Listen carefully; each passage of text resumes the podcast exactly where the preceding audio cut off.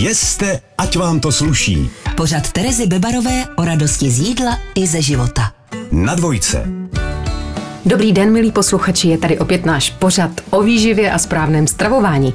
Dnes je tu se mnou kolegyně Andrej Jakešové, opět nutriční, zkušená terapeutka s magisterským titulem, která nám tentokrát řekne něco o tucích. Vítám tady Veroniku Pourovou. Dobrý den, Veroniko. Dobrý den. Veroniko, když je řeč o tucích nebo o tom, že je něco tučné, tak nás to může maličko odrazovat, ale tuky jsou zkrátka jednou ze základních živin.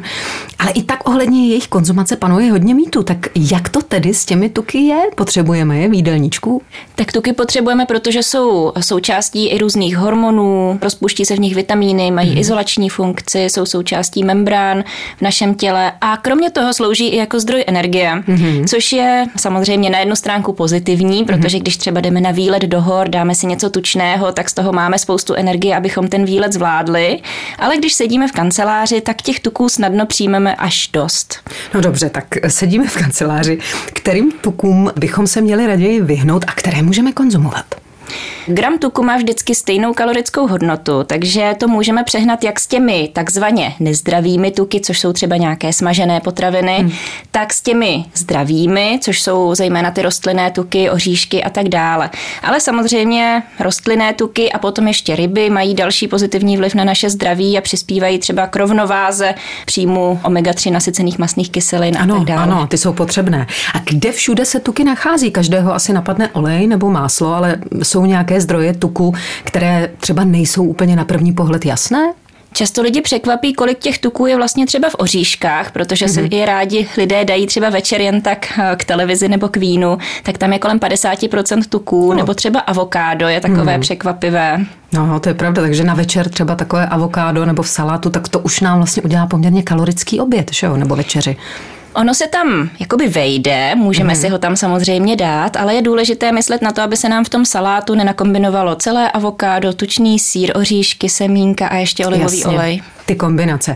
A jak je to s tuky při hubnutí? Je potřeba je omezit nebo je naopak navýšit, jako je to například u nízkosacharidových diet? Problém většiny klientů, kteří přijdou za námi do poradny, je spíš ten nadbytečný hmm. příjem tuku. Jsou to často milovníci sírů, uzenin nebo právě třeba lidé, kteří si pravidelně dávají ty oříšky, různé tučné dipy, anebo třeba i sušenky a sladkosti, hmm. které jsou často dokonce i větším zdrojem tuku než cukru, což mnoho lidí právě překvapí. Hmm. Takže spíš ty tuky omezujeme, hmm. ale samozřejmě může se najít někdo, kdo jich třeba bude mít i nedostatek. Jeste, ať vám to sluší. Na dvojce.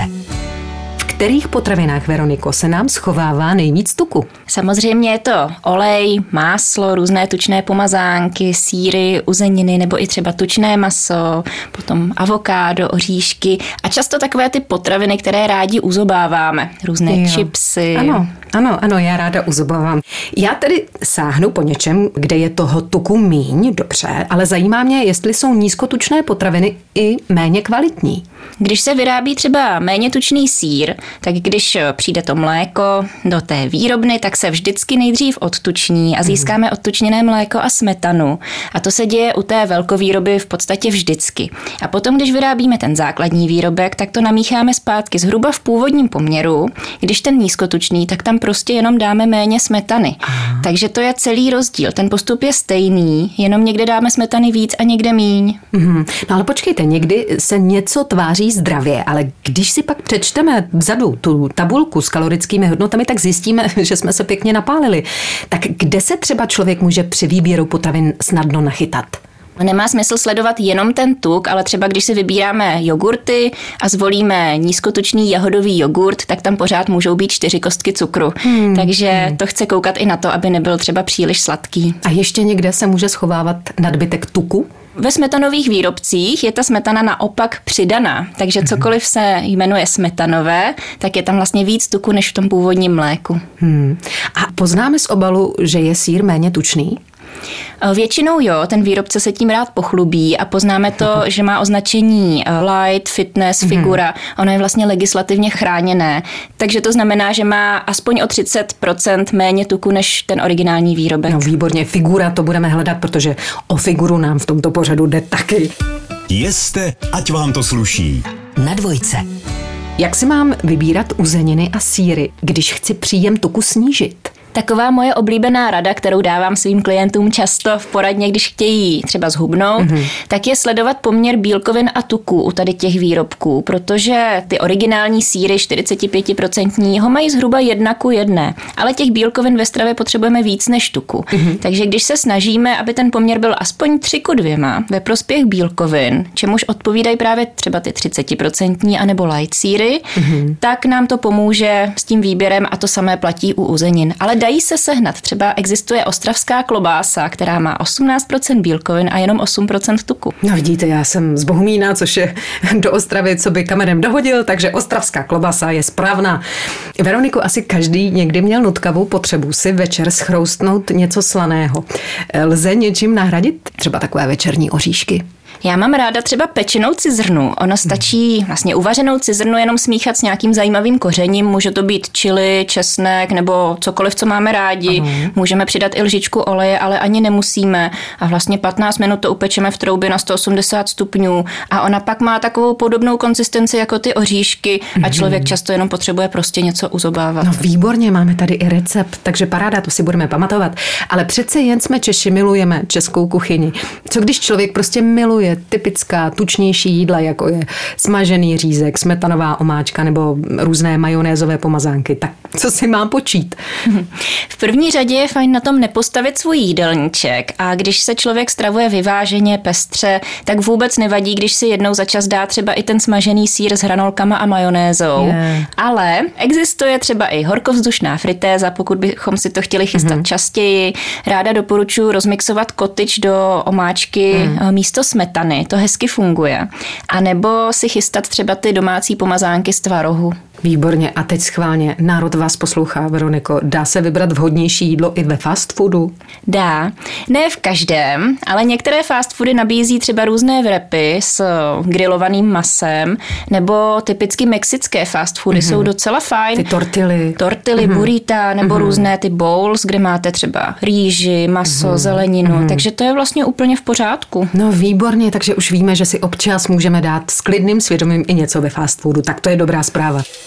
Jeste, ať vám to sluší. Na dvojce. Je lepší máslo nebo margarín?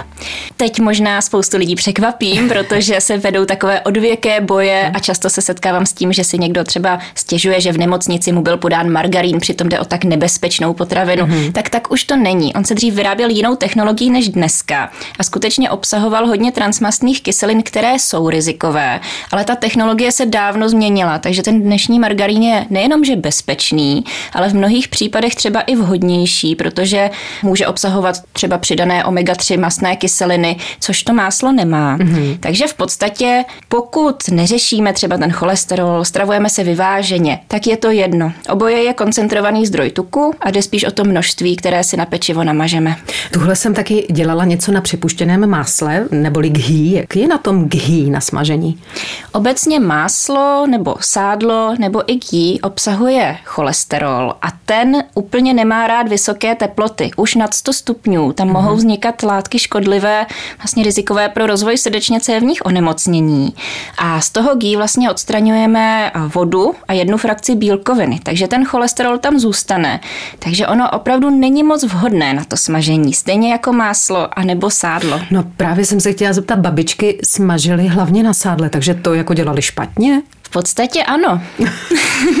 Takže na čem bychom měli smažit ideálně? Ideální je hřebkový olej, který vydrží vysoké teploty a zároveň má poměrně vysoký obsah omega-3 mastných kyselin, takže mm-hmm. ten je mhm. takový ideální. Ale celkově ten postup je takový, že bychom měli smažit na co nejmenším množstvím tuku tak, aby se nám to jídlo nespálilo.